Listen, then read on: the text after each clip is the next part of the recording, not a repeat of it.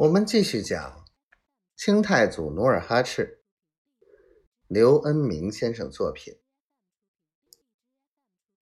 杨镐见二位部将的夫人如此平静，就捻着胡须，强作镇静的道：“两位夫人，我身为主帅，思虑再三，为保全辽东实力，想派你们到前营。”将李如柏、贺世贤两位将军召回，以待再战。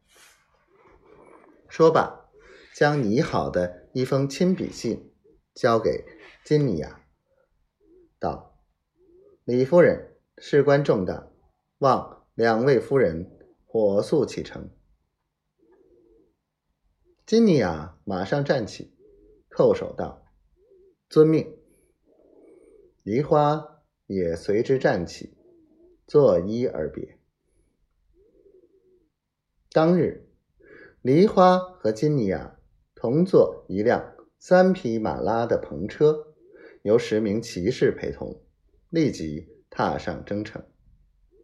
他们出城南门后，过浑河，穿过白塔铺，直奔马哈丹，打算。半路截住李如柏的兵马，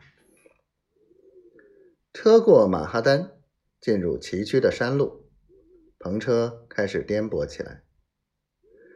第二天黎明，篷车在大山沟里穿行，车身晃荡的更加厉害。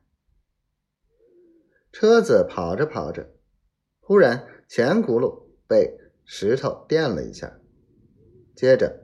车身一阵摇晃，随之金尼亚被颠到梨花的怀里。梨花慌忙抱住金尼亚。金尼亚刚刚坐好，忽然左手上的翠玉戒指滑落在车厢内的地毯上。梨花俯身捡起，放在手心里端详了一番。不禁一愣，心想：“这戒指不是我当姑娘时戴的吗？”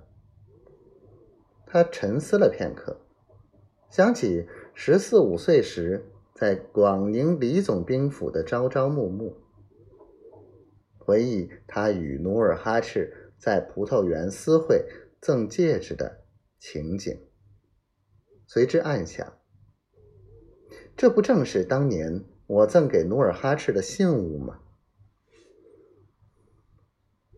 金尼雅见梨花望着戒指出神，就笑道：“贺夫人，看来您十分喜欢这枚戒指喽。”梨花拢了拢花白的鬓角，说道：“是的，那就送给您好了。”金尼雅爽快的道。梨花点头答谢，把戒指戴在左手无名指上，笑着问道：“这戒指是谁送给您的？何时戴起？”